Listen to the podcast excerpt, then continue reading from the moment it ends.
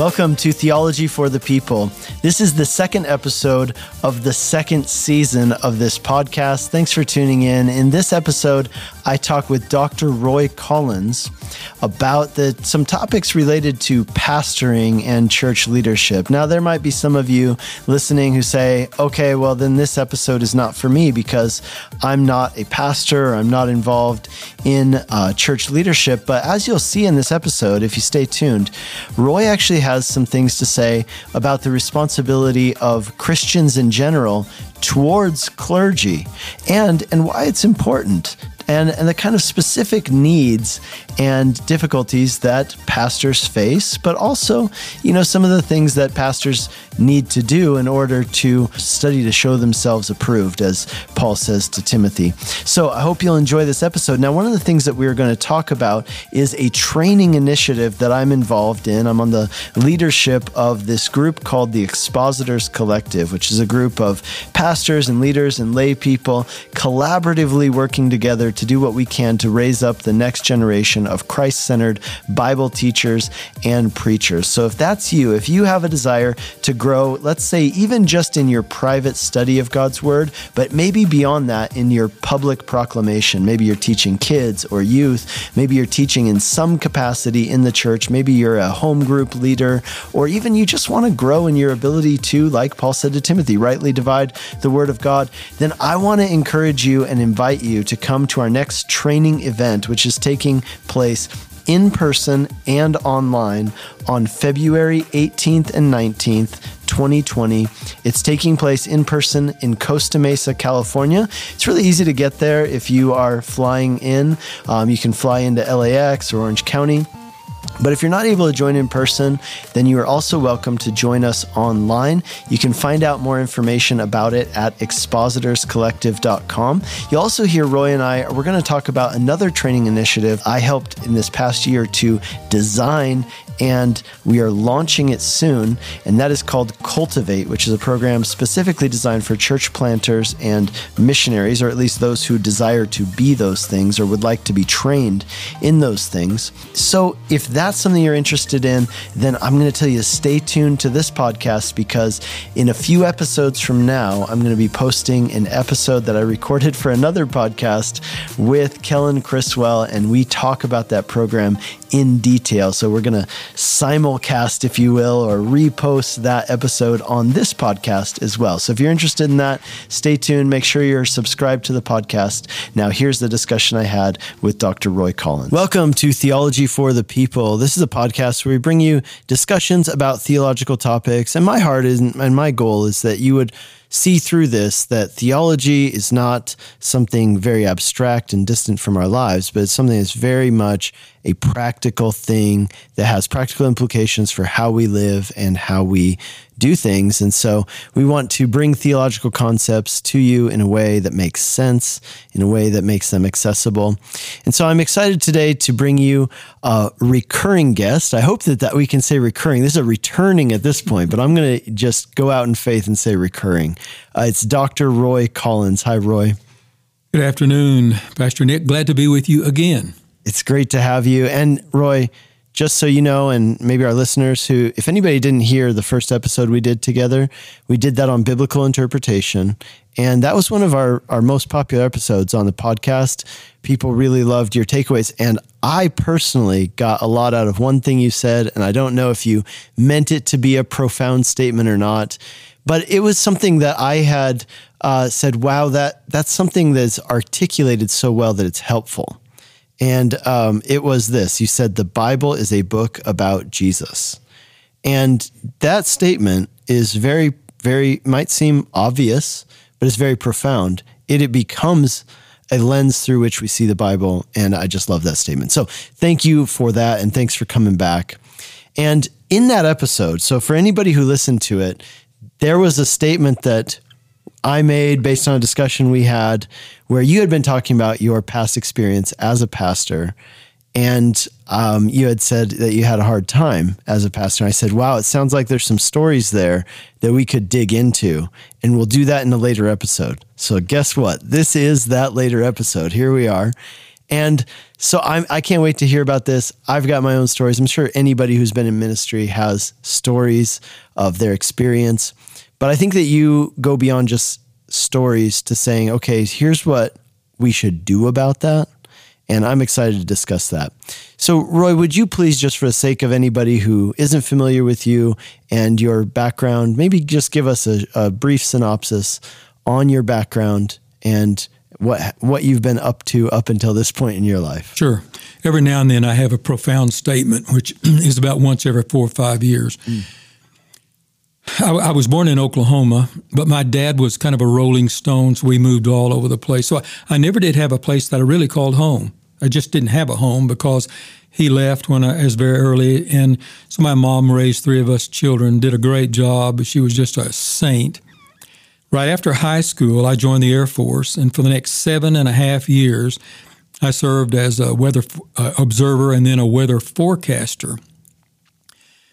At about seven and a half years in, I made a commitment to Christ, uh, and obviously my life changed completely. Went through some struggles early on, and that's what I want to visit with you about today those early struggles. But as time passed, I uh, got out of the Air Force, resigned from the Air Force, went ahead and got my schooling, did my bachelor's and my master and my doc, my master's and my doctorate, and continued on pastoring pastored for about 25 years. After that, I left the pastorate and joined an international church uh, consulting firm, consulted with churches all over the United States for another 23 or four years. Finally retired from that and joined the faculty as an associate faculty member of Colorado Christian University and then taught for them 11 years and once again retired. So now in my retirement, I teach the adult Bible Sunday school class here at Whitefields Community Church in Longmont, and everybody's invited. Yeah, and man, you have a, a very loyal and enthusiastic group, and you just taught on a Sunday morning here at church, and uh, I got so much good feedback. And good. personally, I enjoyed the message as well. So, thank you, thank you. So, Roy, let's talk about some of those early days uh, as a young pastor. And, you know, I assume that most of our audience is probably, some are probably pastors, but many are not. And so, just with an eye towards that, tell us some of that story of your early days as a pastor. Okay, thank you. I can remember sitting in church, and again, you must understand, I've never been in church. Nobody in my family attended church. I'd never owned a Bible. I'd never read the Bible. If you'd asked me to find Genesis, I had no clue even where it was. So I purchased myself a King James Bible, which I could barely read. No one told me how to read it, so I picked it up and I started Genesis 1 1 and plowed my way through that thing. Mm. Took it to work with me back and forth and just was shattered because I didn't understand hardly any of it. After I had been uh, in the church for about three months, I was invited to go to California on an evangelistic, quote, tour or help a church in California.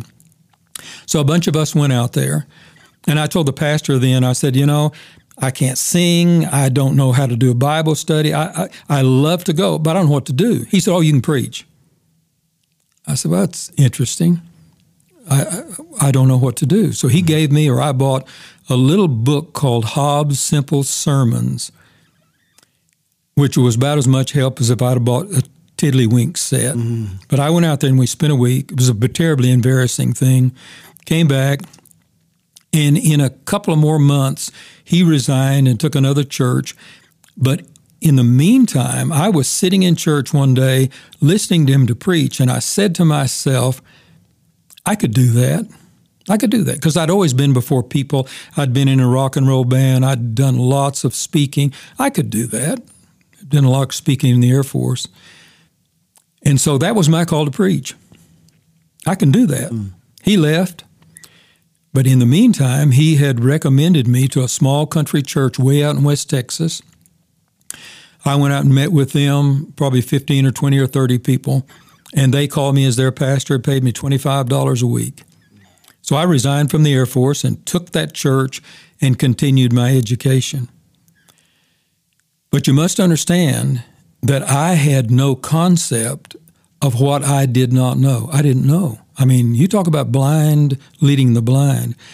They were gracious to me, they were kind to me. But the pain of not knowing, it would be like me saying to you, Pastor Nick, you've seen two or three programs uh, on television about brain surgery, and so next Tuesday we have you mm-hmm. scheduled to do brain surgery. And so, well, that's that's completely out of bounds. No, there's no more danger in doing brain surgery than there is taking a group of people and their eternity under your wings and saying, I'm now going to give you directions. I was lost. Didn't know another pastor in town. My pastor had left, had given me no education at all, no mentorship. I didn't know how to baptize. When, when I was ordained, he came back for that ordination. I felt like I had to be ordained in order to baptize someone. That's where my theology was at that point, or to have the Lord's Supper. So I knew I needed to be, I thought I needed to be ordained. They did not ask me one question, not one.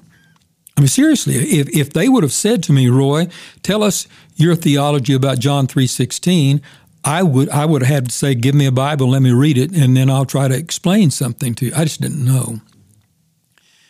And so the pressure on me became more than a human being could bear. The only thing I knew to do was to become that person, to wear the mask, to become like what I thought you had a concept of a pastor might be. I dressed that way. I changed my voice, my inflection. I quieted myself down so I could speak holy to people. I just didn't know. The pressure became so great that when I would go on vacation, the farther I got away from West Texas, I could feel the load just come off my shoulders. I mean, I could breathe. And the moment I stopped and started back to that church, I felt the pressures like crushing a tin can. It was a terrible terrible experience. I started contacting pastors, just picked up the telephone directory and I'd call a pastor and say, hey, you know, I'm new at this. Can you help me? Not one said yes. Not one said, I will be happy to help you. The first funeral service that I was involved in with another pastor, I was sitting in there on the platform and we were waiting for everything. I had no idea what was going to happen. I leaned over to him and I said, You know, this is the first funeral service I've ever been in. And he's laughed and he said, Oh, I wish I'd have known that. I'd have fixed you.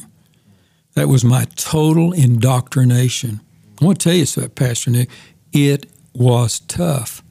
And it took years, years for me to get beyond that.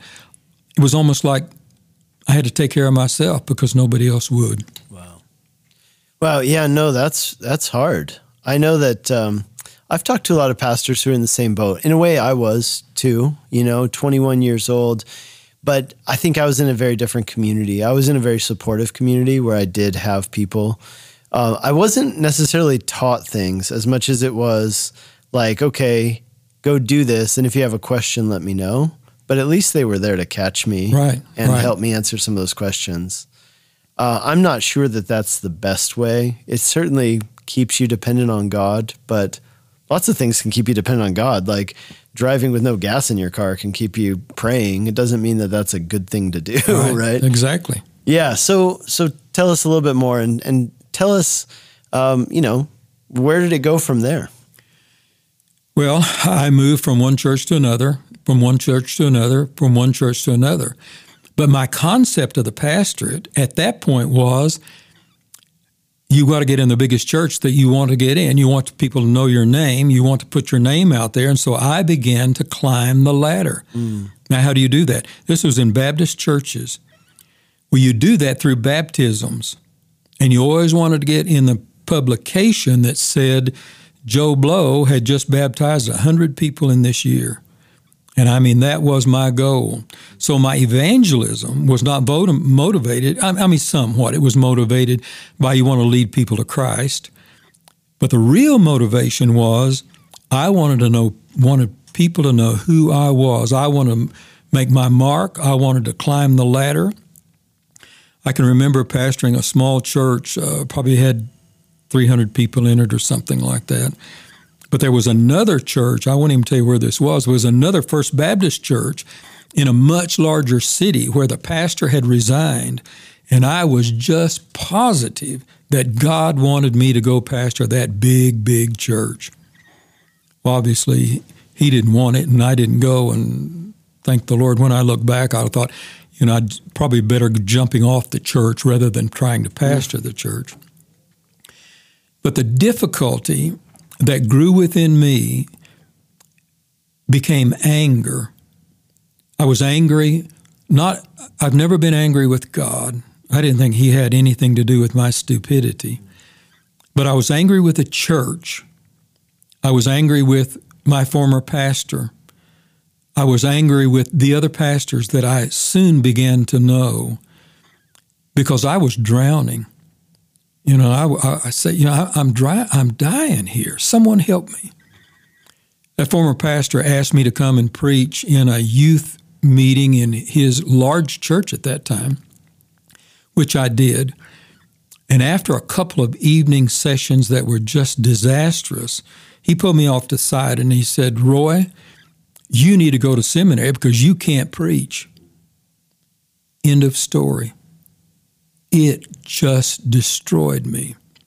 But on the other hand, it's probably the best thing that ever happened to me at that point because I was determined to go back and study on my own and read and try to educate myself, which I did.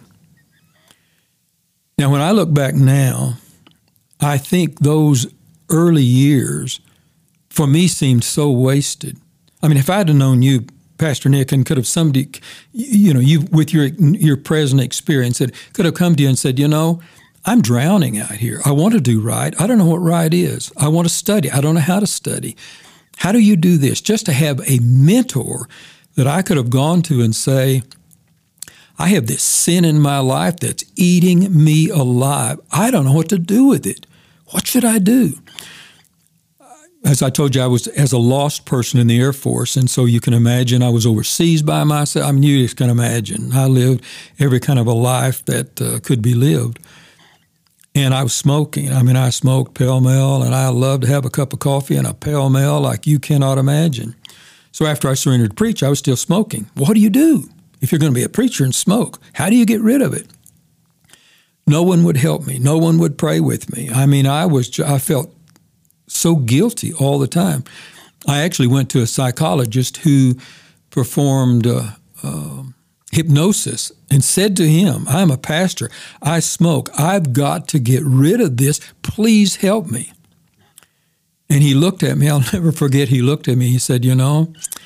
that you're struggling against sin, you're struggling against your own flesh and blood.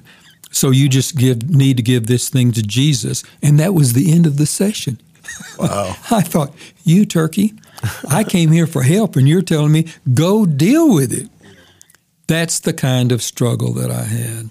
Let me ask you a question real quick. Is do you think there's something unique about pastoring or being in Christian ministry as opposed to other careers like you said you had a few other careers that you were involved in a few other jobs you know i've i've gone back and forth on my thinking about this i wonder do you think there's something unique about this as opposed to like somebody who works in finance or somebody who works in uh, you know engineering or something like that? Do you think that there's a unique pressure to being in christian ministry and pastoring? I think there's a couple of things there.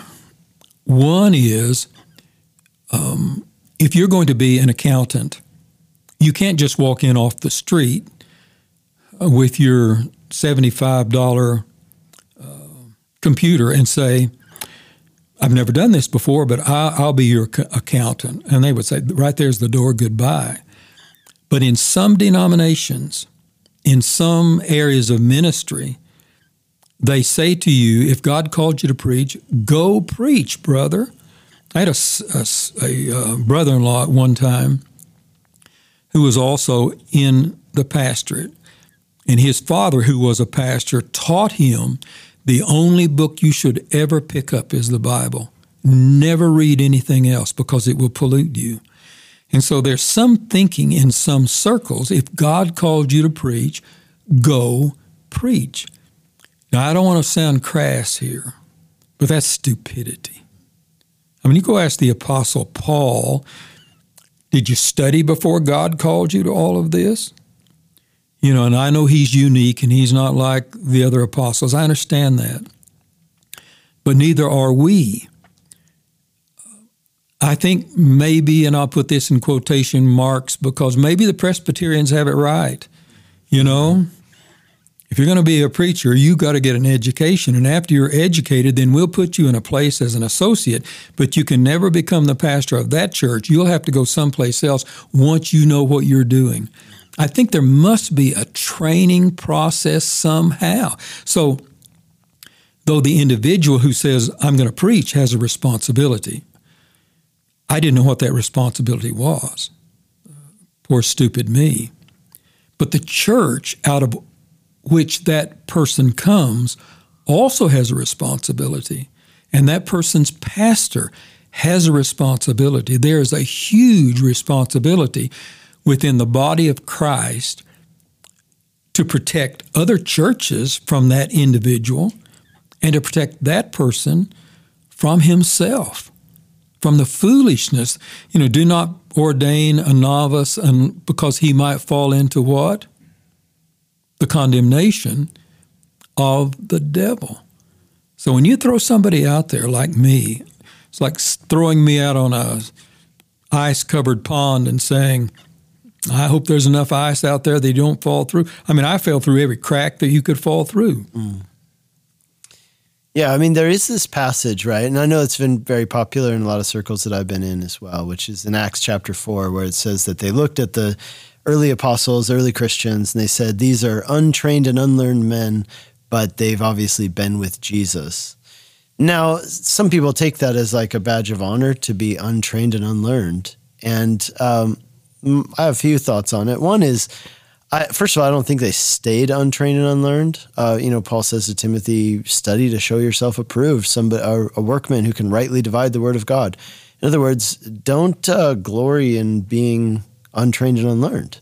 Um, on the other hand, what did that even mean, untrained and unlearned? I mean, obviously, it meant that they didn't have a formal education in the right. way that they were blue collar as opposed to white collar in that society. And so, I don't think that we should build a theology that's anti.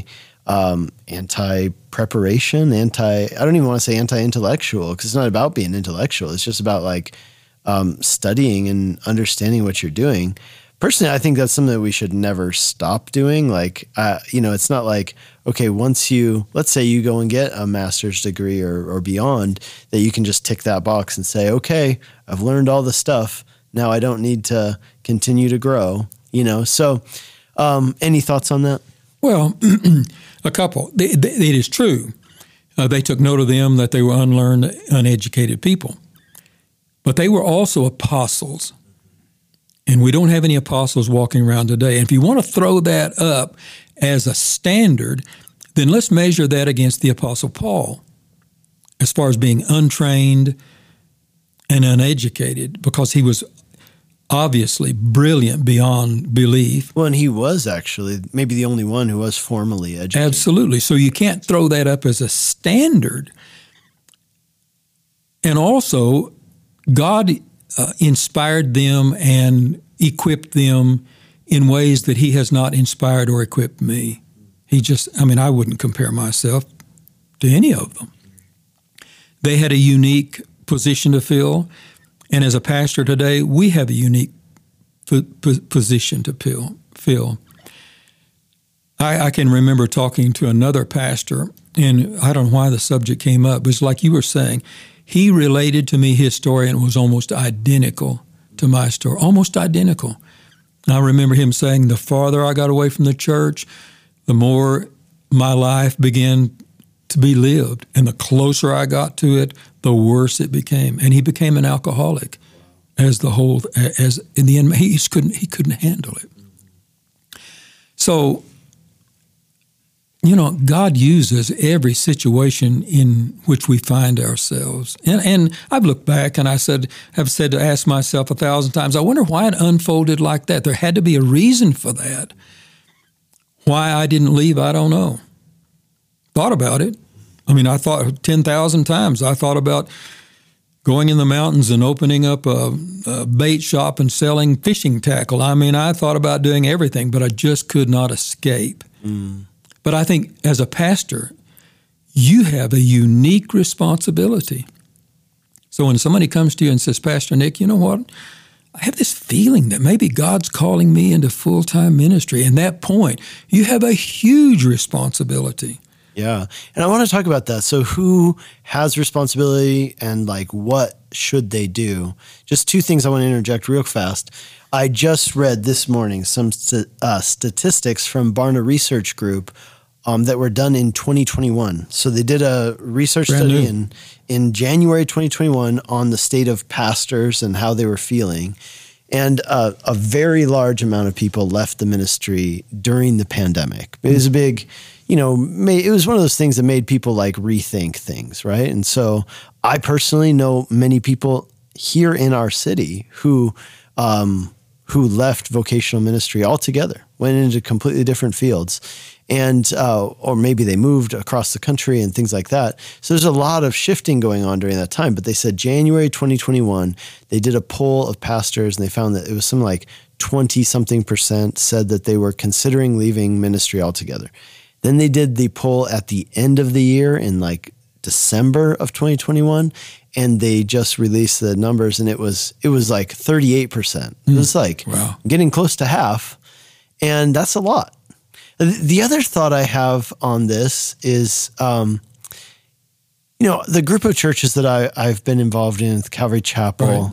they actually, and I, I've often thought that maybe this is one of the strengths, but I think it, I think it has to be paired with something. So the strength is that Calvary Chapel has been very good at empowering people. So I, as a 21 year old kid, you know, um, was like, I feel like God's calling me. There's there's needs and there's opportunities. And I feel like God's calling me to go.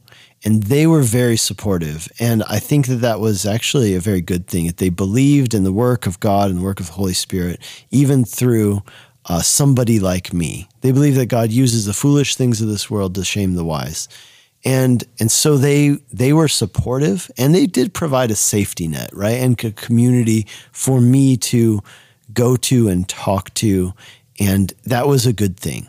But um, I think in this, you know, we, we want to maintain this idea of encouraging those who get into ministry, right? Someone who desires to be an overseer desires a good thing. And, um, you know, those who teach the word of God are worthy of double honor. These are things that the New Testament says.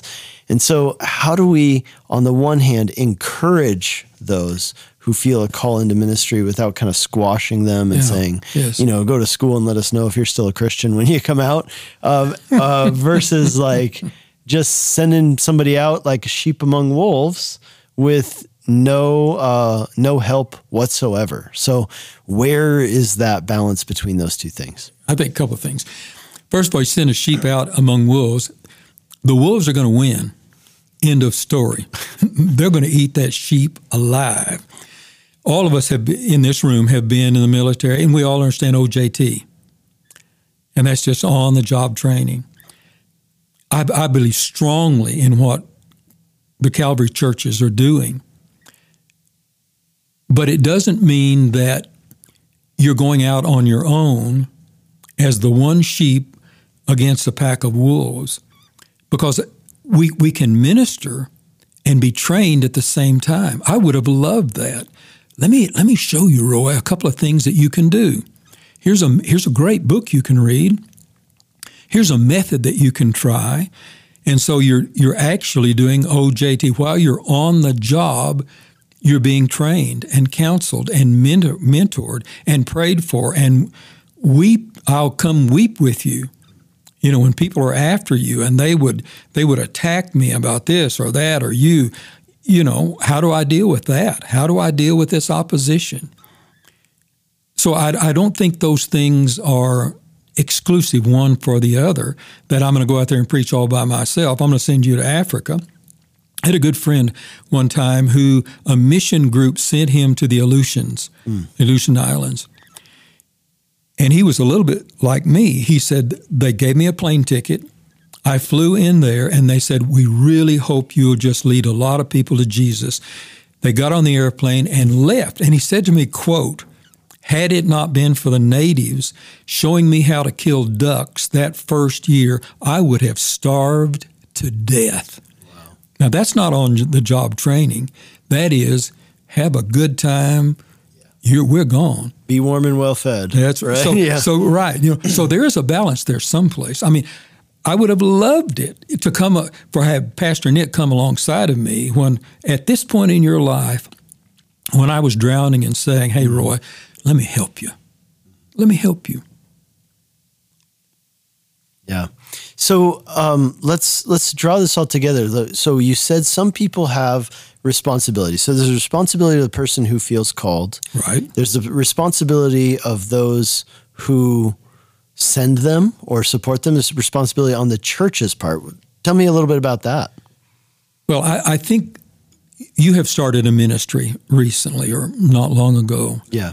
So a person comes and he says, I think God had called me to preach. You don't just pat that person on the head and say, Well, I think that's just the sweetest thing I ever heard in my life. You know, God bless you. Let's find a place for you to go preach.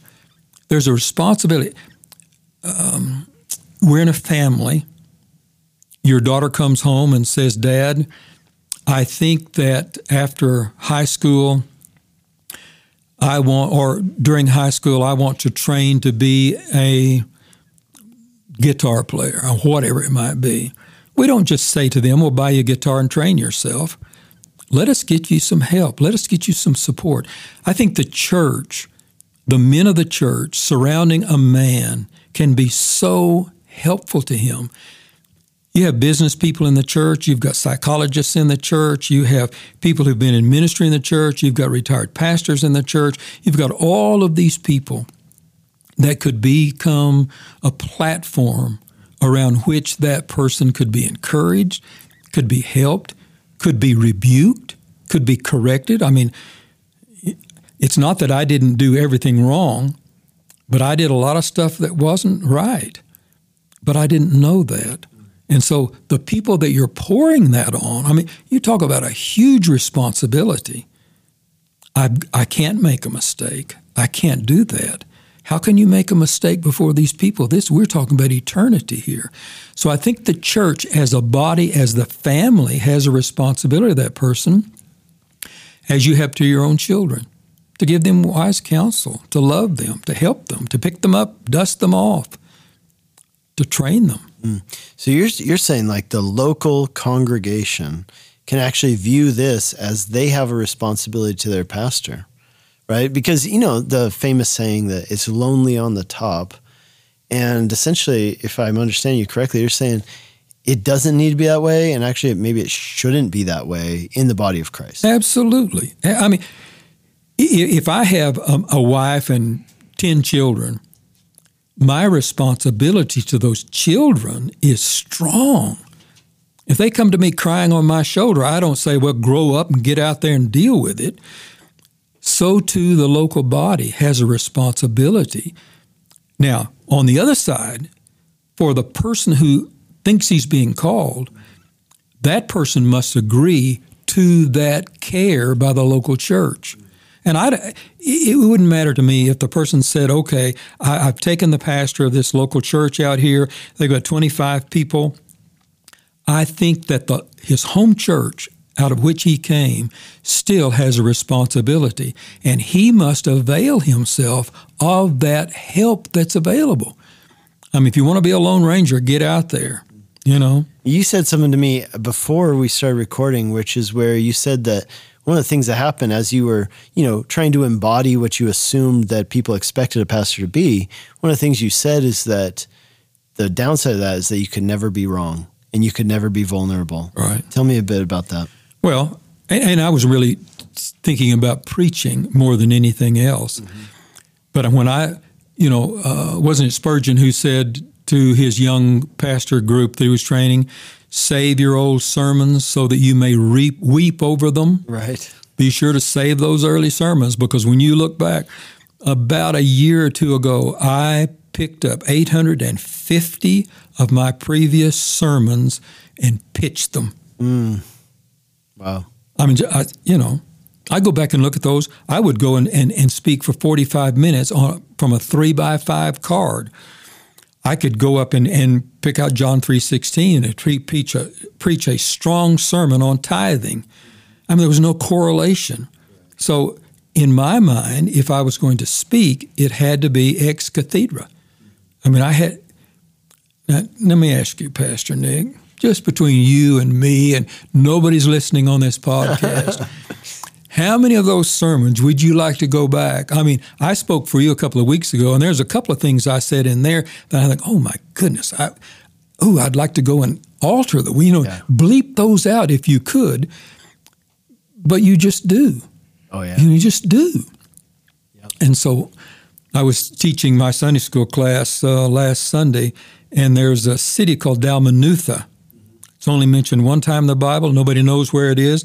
And as, as I was reading the scripture out of Mark, I got to Dalmanutha and I said, Dalmuth, Dal, just a second, Daltooth, no, hang on a minute. And I took about four or five runs at it, and I don't think I ever did pronounce it correctly. but we do that with our theology too if we're not careful. Oh yeah, I mean, you know, I, I hear myself on the radio sometimes. If I'm in the car during that time, I'll say, "Okay, what yeah. what sermon's on today?" And sometimes my sermons from a couple years ago, I listen to them and I kind of cringe. And sometimes I'm like, I've actually had to go back and say, um, not really with theological things as much as like examples I've used and things right. like that, where I realize, okay, actually, that wasn't good. We're gonna have to remove that. Uh, you know, even like uh, some of my illustrations. I've said things about uh, certain animals that I later came back and found out, okay, that wasn't true, even if I read it somewhere. uh, so, yeah, no, yeah, for sure. Uh, I get that thing about what Spurgeon's saying. You go back and you, you kind of cringe over your old sermons. And, Weep over them. Yeah. Weep over them. Yeah. So, okay, so there's a responsibility of the person who feels called there's also a responsibility of the local congregation. There's also a responsibility of the community of pastors or the sending church, right. others who come alongside and help them. And, um, you know, you had mentioned that we had some initiatives that we've come up with as Calvary. I've been involved in the leadership of two specific initiatives, but they're geared around these. And what's funny is that what's behind a lot of them is guys who now have been in ministry for a little bit and they look back and say, I could have really used some help with this. Right. I kind of like found my way along the way, but I bumped into the wall a lot and I probably did some things wrong on the way, but now I found my way. Maybe I can help some other guys so they don't have to have the the painful experience I did, as, as you're describing, just an absolutely painful experience. Uh, so one of them is called the Expositors Collective, and that's a, a training, a two day training event, as well as a separate podcast that is all about helping young and aspiring preachers to kind of find their way. How do I make an outline? What how what are the resources I use? Can I get mentorship? That's a big part of what we do. Is mm-hmm. kind of like if you want, we'll team you up with somebody who will listen to your messages, read your manuscripts, and say, "Hey, uh, do this a little bit differently." Or if you need help with a particular passage, I know I've done this. I'm like, "This is a difficult passage. I'm going to call somebody on the phone and discuss this. So we provide resources like that, as well as our two day training weekends. Uh, our next one, which I believe this will come out before our next one. So our next one is in Orange County, California, February 18th and 19th of Good. 2022. And uh, but we have ongoing ones. So if anybody's interested in checking out when the next events will be and where they will be, uh, you can find that at, expositorscollective.com. But the other thing I've been involved in is um, right as I was finishing my master's in 2020. I got a call from some friends of mine over at Calvary Chapel, and they were just saying, Hey, we would like to develop a program to help train uh, assess, first of all, assess, then train, and potentially deploy new church planters and missionaries. So could you help us with that? And I said, okay, I'll finish my master's, then I'll work on it. And that, that actually is what I did for the for another year after I finished my master's. And we came up with this plan called Cultivate. And it's a it's a program we actually have had about a dozen people go through it on the pilot program type mm-hmm. thing. So it's it's the beta, if you will, we're, and um, and we're rolling out the full version very soon uh, this year. The whole thing with this program is exactly that. Like, let's assess you who feel called. Let's get some people around you who can speak into your life, and let's get you trained in those areas where you're deficient. And um, let's help you so that not only do you succeed and not want to run away from your church in order to feel happy, but let's also help those people in your church to not have to suffer with you Absolutely. through those years. Sure. You know? One thing I, I left out and I meant to say, first of all, I would urge any pastor, any pastor at any level to get involved in what you're talking about. Mm. Because we, we've all been there the responsibility of the person who thinks they have been called, that, that responsibility is that person must within themselves agree to be teachable. Yeah. Because in my arrogance, after I got things pretty well figured out, if you'd have come to me and said, We really want to help you with your preaching, mm. my first ego response would have been, You know, I think I, I think I've got this deal figured out finally. Took me 25 years, but I about got got it figured out. But honestly, Nick, now I've been doing this for 50 years plus, almost 60 years. I've learned more in the last 10 years than all those years previously. Seriously. Wow. Wow. So the person who says, I think God called me to do whatever, must be pliable and they must be teachable and they must come to a point where they're willing to listen mm-hmm. and to be taught. So there's the full gambit of mm-hmm. responsibility. Yeah, that's really good. Have you ever heard of the Dunning Kruger effect? No. Okay, so the Dunning Kruger effect, and it's it's interesting if you look it up on if you look it up online. There's a, a lot of information on it, but it's basically this concept that's been observed that people who are uh, less capable tend to be more confident mm. about their capability. Meaning, like you said earlier, you don't know what you don't know. Right. You don't realize even when you're incapable. And then on the other hand, what happens is that people who are more capable tend to be more humble and they tend to at that point they realize how much they don't know once they've learned a few things I think that that's what part of what happens as you get some experience and as you get some education and as you get a little bit older. Um, you know, and, and, there has to be a way to harness that hubris, if you will, of, of it, which you spoke of earlier, where you look at the preacher and you say, I can do that. There's a sense in which, um, how do we harness that and say, you can, and let's get you on this track. Um, you know, so that we don't want you to lose your faith. We want you to grow into this. We want you to succeed in ministry so that other people can grow as well, right? Like, man, just that that idea of that other pastor saying, "If I would have known it was your first time, I would have fixed you." Almost like that hurts me to hear that that right. somebody would not want you would almost want to embarrass, embarrass you or yeah. drag you through the mud. And that's what he was saying. I, I would have, I would have, I'd have laid a trap for you. Wow. Yeah. Well, that is not, I don't think that that's the kingdom mentality, but Very. yeah. So I think this is really good. You know, so that's the idea. If you, let's say somebody's listening to this, if they feel called to preach and teach, we would say you you desire a good thing and you're not in this alone.